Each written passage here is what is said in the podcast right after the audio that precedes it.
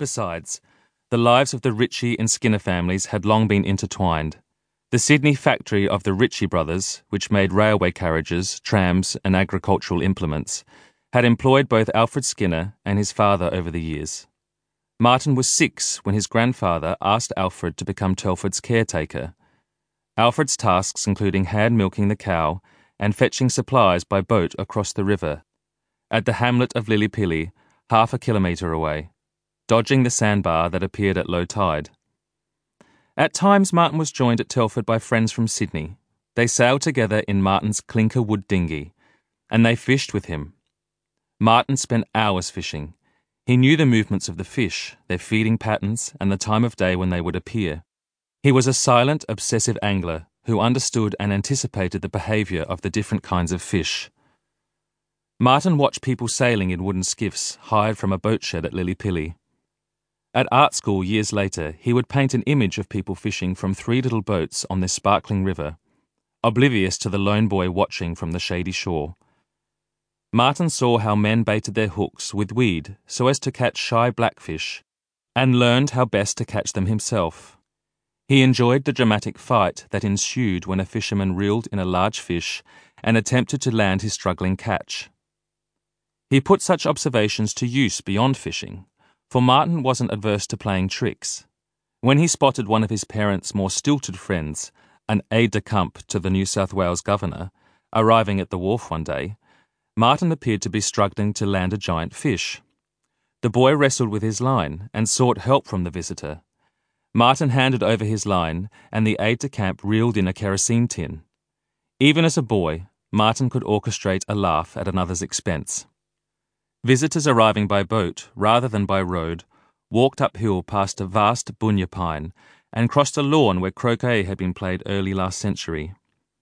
In front of the house was a weathered seat its grey stone covered in lichen, positioned to take in the lawn and river view. The front door opened onto a lounge with a huge fireplace on the left. The room's dark wood panelling, which also covered the pitched ceiling, created a sombre interior. The room contained a piano on which his father played, a gramophone, and his mother's stack of 78 RPM records. But at times he felt an uneasy silence and sadness in the big house that he did not understand. As an adult, Martin often described himself as an only child of an only child. It implied a solitary responsibility, a burden even, to guard the memories, knowledge, and artifacts of his lineage.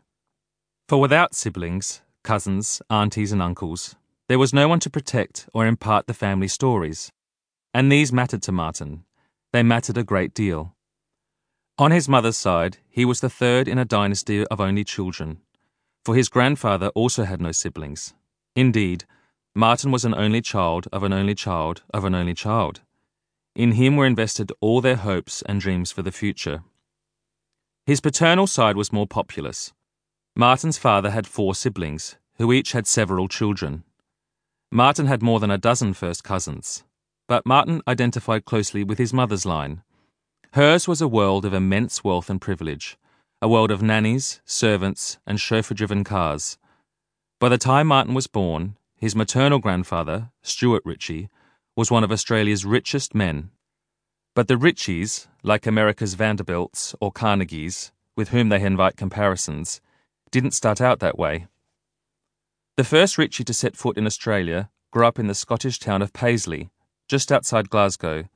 The town was the centre of the textile industry in the mid 19th century when its most famous product, Paisley shawls, became the height of fashion.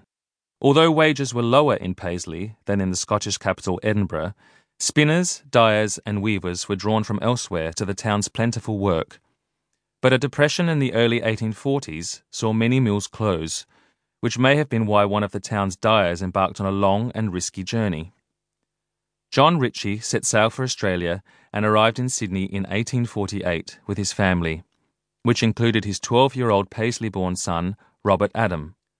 Robert's older brother, a shipwright also called John, had already emigrated to Sydney, and that may have prompted the decision to seek a better life in the distant colonial town. The Ritchies brought more hope than money, for few with wealth ever willingly embarked on the perilous journey to the other side of the world. They arrived as free settlers.